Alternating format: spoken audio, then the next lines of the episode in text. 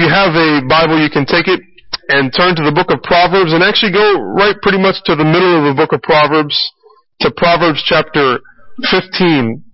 This is our third in a series of sermons on the book of Proverbs.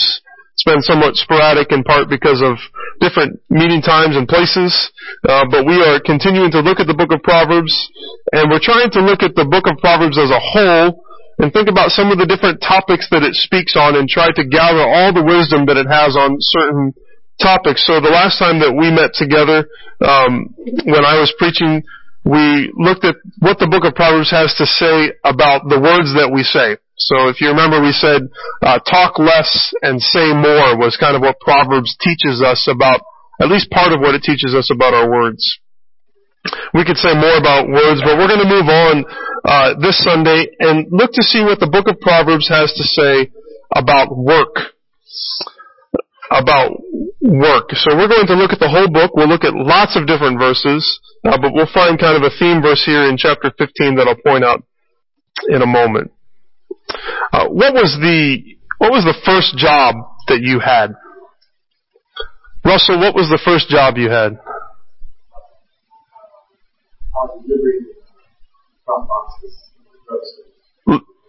Deliver, delivering drop boxes in drugstores in Manila. Who else has a? What was your first job, Trevor? What was your first job? Bowling alley janitor. Bowling alley janitor. That's great. Uh, Ken, what was your first job?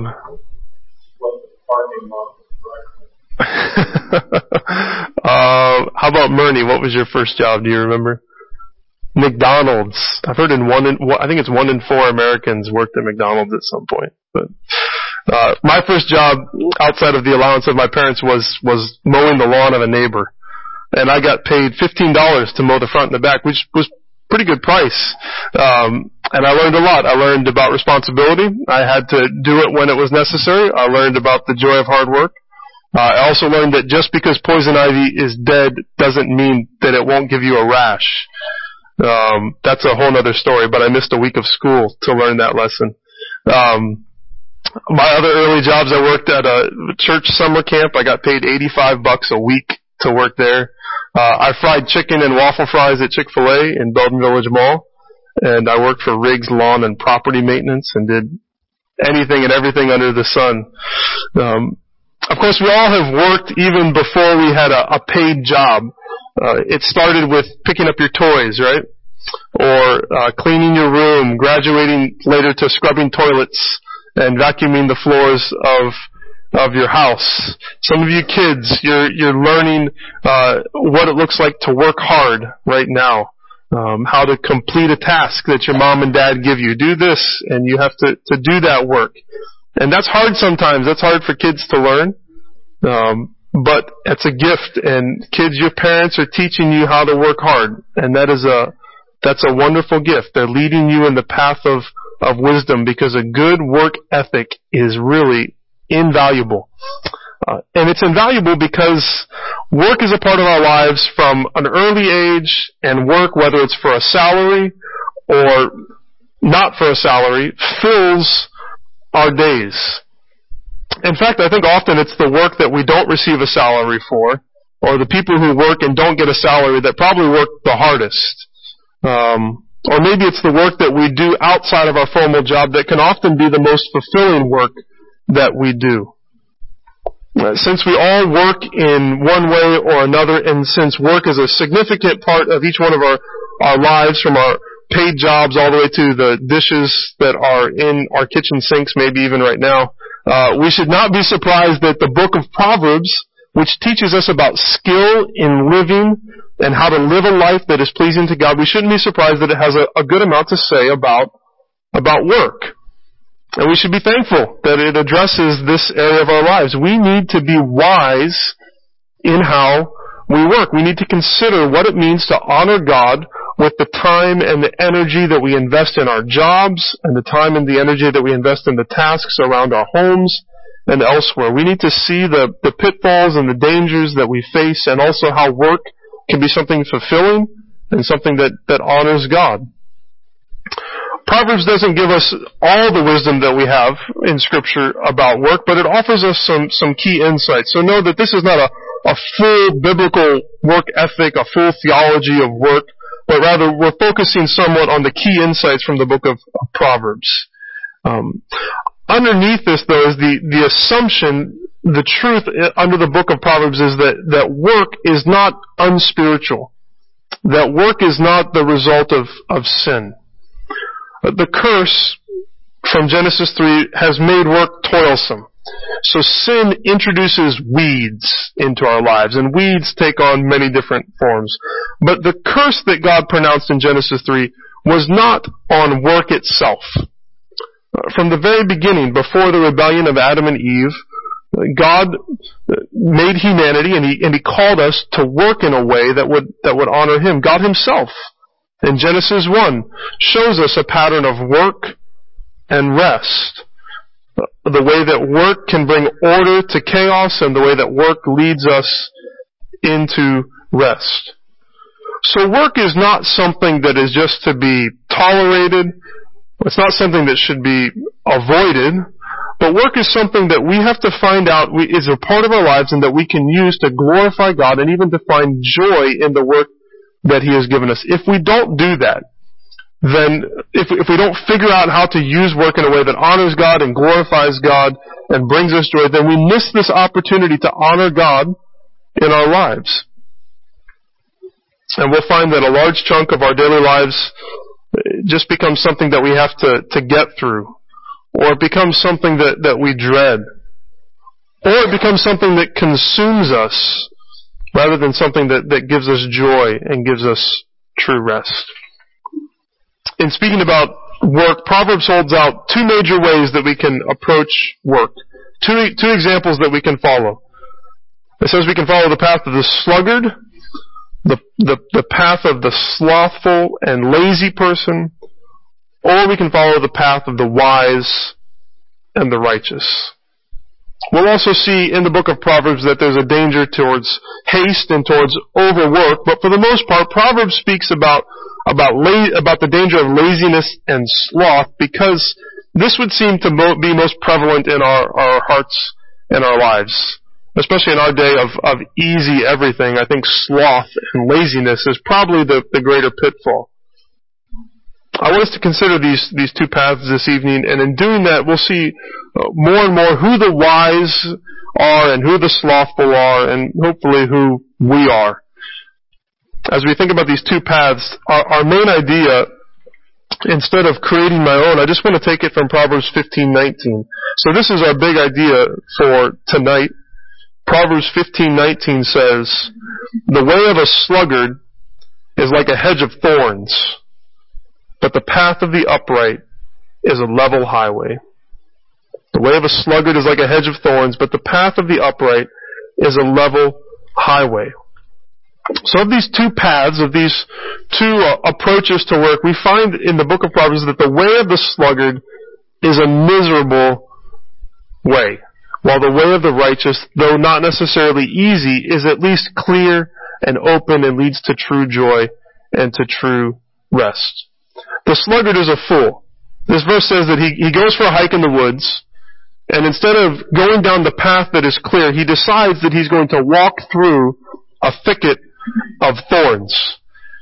Both the, the wise and the sluggard have, have a destination, and it's actually a similar des- destination in mind, but this guy, the sluggard, picks the worst possible route to get there. If you've ever tried to walk through a, a patch of, of thorns or briars or thistles, then you know how frustrating and how, how slow that is. When you finally get through them, you're glad that the path is, is clear. But on this topic of work, if we would walk in the way of wisdom, then we will find ourselves at the beginning walking down a clear and open path, a level highway, not even hills and valleys to it, but just a level place to walk. But if we choose the path of the sluggard, we will just be frustrated. So, let's consider these two ways. Let me first begin with the, the thorny path of the sluggard. We'll think first on the, the thorny path of the sluggard that's laid out there in, in 1519. Two main thoughts on the thorny path of the sluggard. The first is this. The sluggard frustrates others.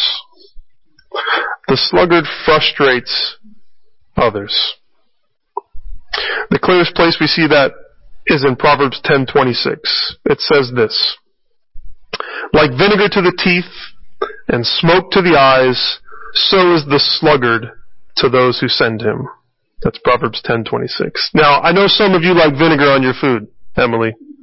And so, but a glass of vinegar, I don't even think Emily would drink a glass of vinegar because it, it would, that would not be enjoyable. And as best I could tell when we were at Blackacre last month, no one was trying to sit where the smoke of the bonfire was coming and just sort of breathe that in. Why? Because vinegar to the teeth and smoke to the eyes are irritating. They are frustrating. And that's what the sluggard is to people who send him on a task. Nobody wants to employ a lazy person. They're not only trustworthy, but they don't help with the work that you have. They create more work. Because not only do they have, you have the tasks, the tasks that they are supposed to complete that they are either not doing at all or just doing halfway, but then you have the added task of having to babysit this person while they're supposed to be doing work. In fact, Proverbs 18:9 tells us that they're not only frustrating because they fail to complete a task, but their laziness makes things worse. Proverbs 18:9, whoever is slack in his work is a brother to him who destroys. They're not only frustrating, but they destroy things through laziness. Now we have all worked with sluggards who frustrate us, but we have also been the frustrating sluggard, if we're honest. We have been sent on a task and we have not completed it. We have taken shortcuts in our work and we've ended up making the job more difficult in the long run. Some of us have learned the hard lesson of being so frustrating to others because of our laziness that we have lost our job or we've faced some sort of significant consequences for our sluggishness in work. And in those moments we find the truth that not only does the, does the sluggard frustrate others, but secondly, the sluggard frustrates himself. The sluggard frustrates himself. The reality is that we're all looking for joy and rest, and we think often that the path of the sluggard is what's going to bring us joy and rest. We assume that avoiding work, or just working halfway, or finding ways to just sort of get by, that that's going to bring us rest. That's going to bring us some sort of peace. Ironically, that just makes life harder. By seeking to be lazy, we make our lives more miserable. Proverbs 21:25 to 26 tells us this. The desire of the sluggard kills him, for his hands refuse to labor. All day long he craves and craves, but the righteous gives and does not hold back. There is this craving for for good things, for peace, for, for rest. But if we seek those things through laziness, we'll never find them. We'll just frustrate ourselves. We just find frustration. The longing for rest is not wrong, but trying to find rest through, through sloth is foolishness. We can identify the characteristics of the sluggard they're sort of spelled out for us in Proverbs 26, 13 through 16. If you wanted to turn to a passage, this would be a good one to turn to. This is a good summary passage of, of how the sluggard frustrates others and himself. This is what the sluggard is characterized by. They summarize how the sluggard avoids work and looks for rest and never finds it. Proverbs 26, beginning in verse 13, it says, The sluggard says, There is a lion in the road there is a lion in the streets. Verse 14, as a door turns on its hinges, so does a sluggard on his bed.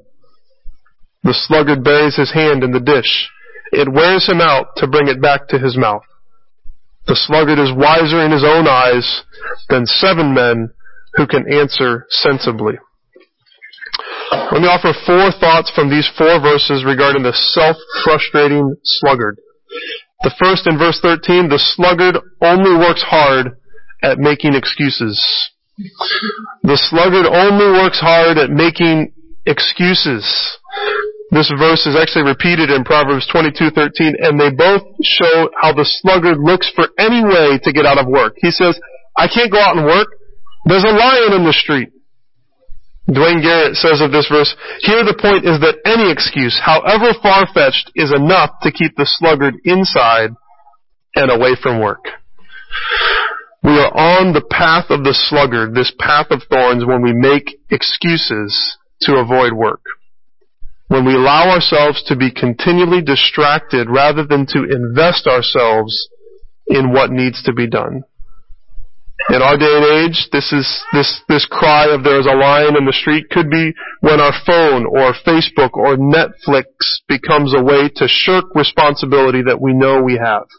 When we put more effort into avoiding work than doing work, then we are on the path of the sluggard.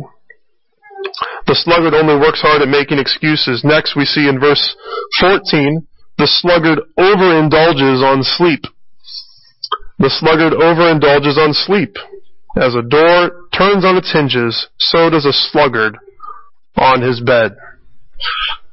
We all know that feeling. Especially now in these colder days, you just want to keep rolling over and it feels so nice to fall back asleep. Sleep is a good thing. Restful sleep is a gift from the Lord. Psalm 127:2 tells us that the Lord gives his beloved rest. And Ecclesiastes says that the sleep of the working man is pleasant. But we can have too much of a good thing. We can turn physical sleep into an idol and it will lead us not to the rest and the peace that we want, but it will actually lead to frustration. We all know that. I know that well. When you finally wake up and say, ah, I can't believe I slept so long. I'm so frustrated that I didn't get up and get doing the things that I was supposed to do. Proverbs 6, 6 to 11. This is the, probably the most well-known passage in the book of Proverbs on work. It draws out the illustration of the ant. Proverbs 6, 6 through 11 says, Go to the ant, O sluggard. Consider her ways and be wise. Without having any chief, officer, or ruler, she prepares her bread in summer and gathers her food in harvest. In contrast to the ant, we read, How long will you lie there, O sluggard? When will you arise from your sleep? A little sleep, a little slumber, a little folding of the hands to rest, and poverty will come upon you like a robber, and want like an armed man. Too much of a good thing always leads to trouble. A nap on Thanksgiving isn't wrong. A nap three times every day probably isn't the best thing in the world. Too much of a good thing is always trouble. It's true with food, it's true with alcohol, it's true with sleep. The results of too much sleep are not rest. It's actually, the proverb says, poverty. Here, here these are the other pieces of wisdom um, that that that Proverbs offers us about the folly of overindulging on sleep. 1915, slothfulness casts into a deep sleep, and an idle person will suffer hunger. 2013, love not sleep, lest you come to poverty. Open your eyes, and you will have plenty of bread. 24, 30 to 34, I passed by the field of a sluggard, by the vineyard of a man lacking sense, and behold, it was all overgrown with thorns. The ground was covered with nettles, and its stone wall was broken down. Then I saw and considered it. I looked and received instruction. What's the lesson that he learned? A little sleep, a little slumber, a little folding of the hands to rest, and poverty will come upon you like a robber, and want like an armed man. Do you love sleep? Sometimes we do. Sometimes because we've worked very hard and sleep brings us rest. But do we look to sleep for our ultimate rest or do we look to God? We have to practice self-control, even in, in good things, and sleep should be the overflow of hard work, not a means of avoiding hard work. Sleep is the overflow of hard work. It's not a way to avoid hard work. If we seek peace and rest apart from work, we will only be frustrated. We will write over our lives Proverbs 25:28. A man without self-control is like a city broken into and left without walls. No self-control and anyone can come in and take whatever they want. So the sluggard makes excuses, the sluggard loves sleep, Third, Proverbs 26:15 shows us that the sluggard fails to finish what he starts. The sluggard fails to finish what he starts. The sluggard buries his hand in the dish. It wears him out to bring it back to his mouth. This is the, the comical and ludicrous picture of a person so lazy that he has food in front of him. He has his hand in the dish of the food, but he is too lazy to bring it to his mouth. Parallel to this is Proverbs 12:27. Whoever is slothful will not roast his game, but the diligent man will get precious wealth. This man, this slothful person has game. He has, he has meat to eat. He's gone to the trouble of going hunting. He has killed an animal. He has probably dragged that animal all the way home. He has probably even dressed that animal. He has steaks in his freezer. But he is so lazy that he won't cook it. He's gone so far. He's, he's done so much. In the end he decides not to cook it. When we walk the path of the sluggard, we are continuously starting things that we never finish. Home projects sit halfway done. Food is in the fridge, and we decide, ah, I think I'd rather order out than cook it. Or we do a job just enough to get by. It's simply not done completely. And a job halfway done doesn't bring the, the satisfaction. It, it, it mocks us. It, it makes more work in the long run. It's as satisfying as food that's in a dish that never makes it to our mouths. If this sounds familiar, if you feel like I'm reading your mail, it's because I'm reading my own mail. I have all these things in my own life, jobs that are left undone, or food in my fridge, and I say, "Yeah, let's order pizza." This is this is what we do. We we we leave jobs halfway done. If we see the sluggard in us, though, then then we have to to learn to change because the final characteristic of the sluggard is in 26:16, and it's that the sluggard is unteachable. The sluggard is unteachable. So the sluggard makes excuses, he overindulges on sleep, he fails to finish what he starts, and he is unteachable. The sluggard is wiser in his own eyes than seven men who can answer sensibly. If we will not identify the sluggard in us, then we will not move off of the path of thorns. We will simply get more and more entangled and be more and more frustrated. I see the sluggard in me. I see the laziness that these verses speak of, and I know that I have often bought the lie that avoiding work will bring rest. If you see it in you, then we have to repent. We have to, we have to turn and look towards a different path. And that's not easy. Old habits die hard.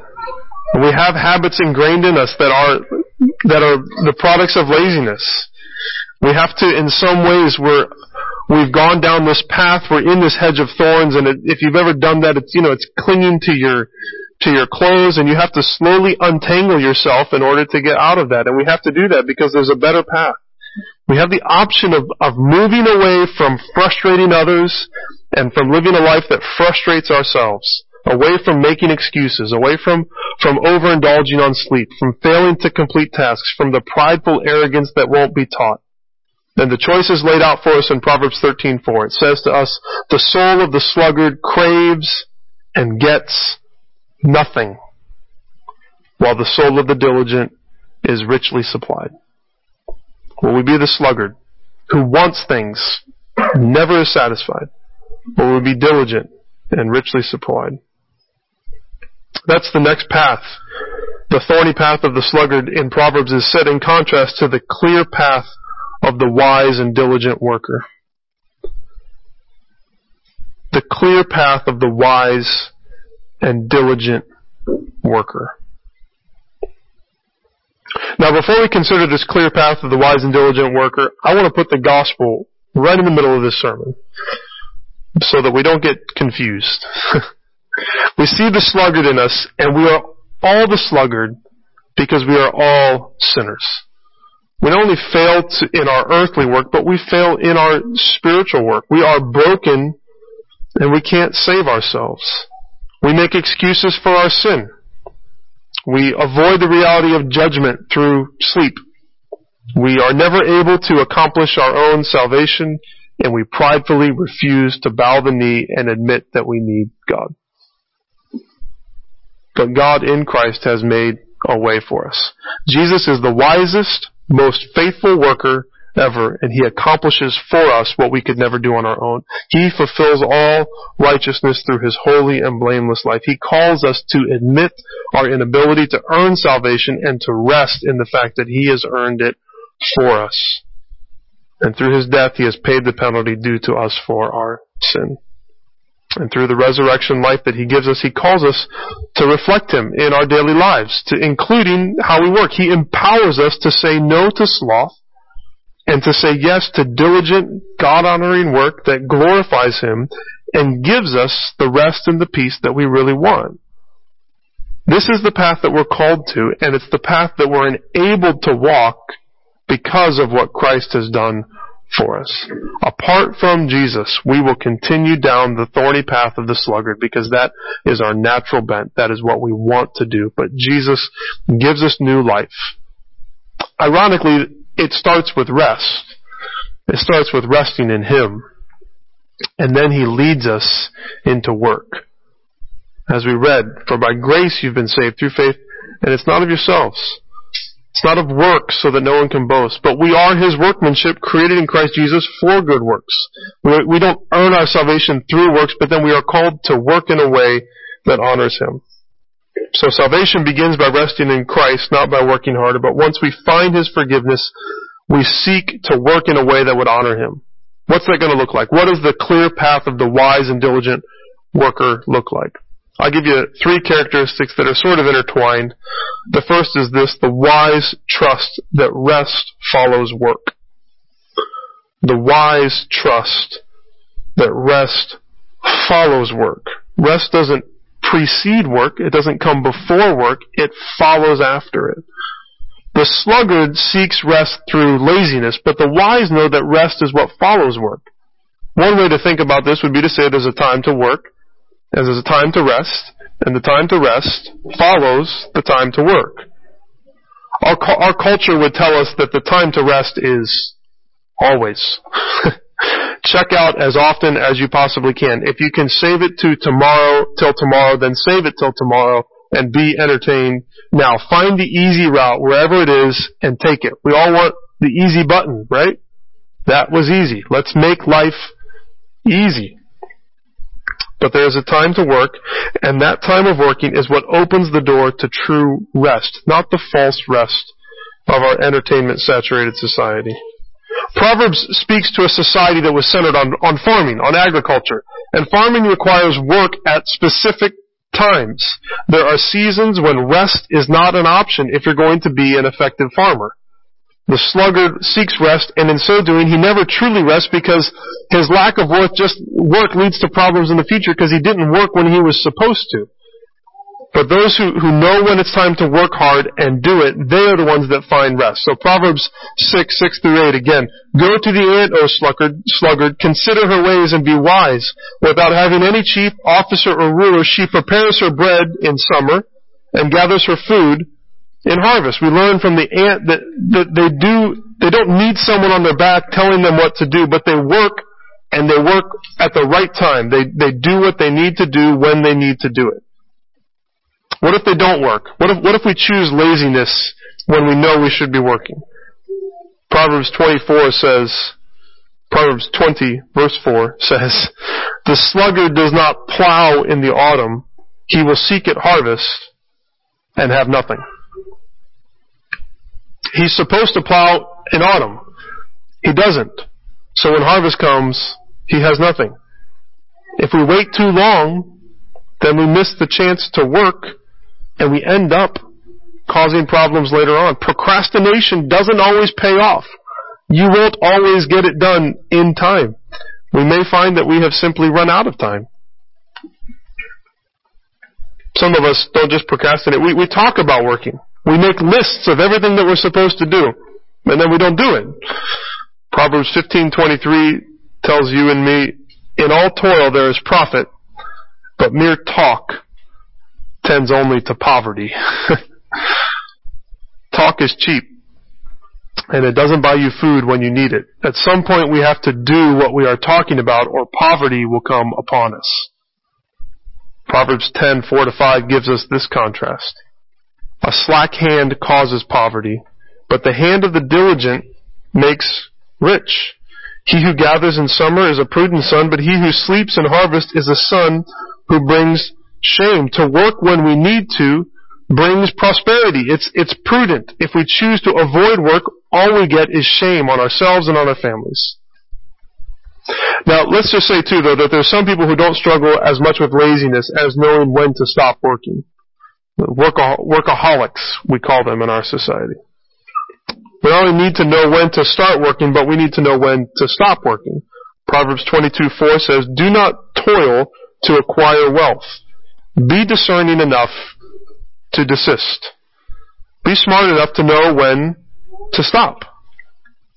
The desire for wealth can lead us to overwork and to never resting. It can lead to haste. Proverbs has a lot to say about haste. So the second thing, the second big thought might be the wise are marked by diligence rather than haste. The wise are marked by diligence rather than haste. Three passages about, or four passages about haste. The wise are marked by diligence rather than haste. 2021, an inheritance gained hastily is the be, in the beginning will not be blessed in the end.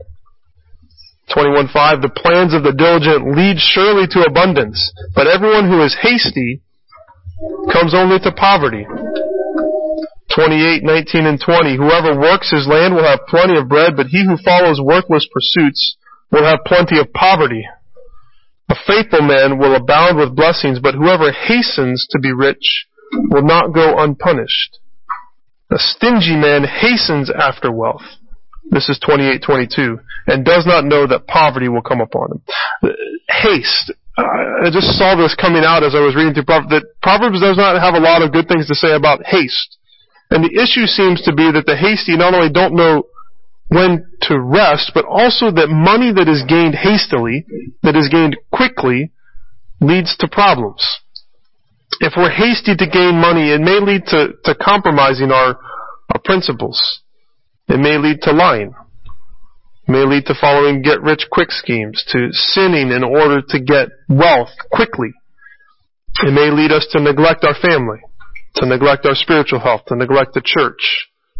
The one who earns things too quickly may not appreciate what he's earned. Proverbs tells us that to be hasty in gaining wealth will actually lead to poverty. So the lazy, slothful man looks for rest and doesn't get it.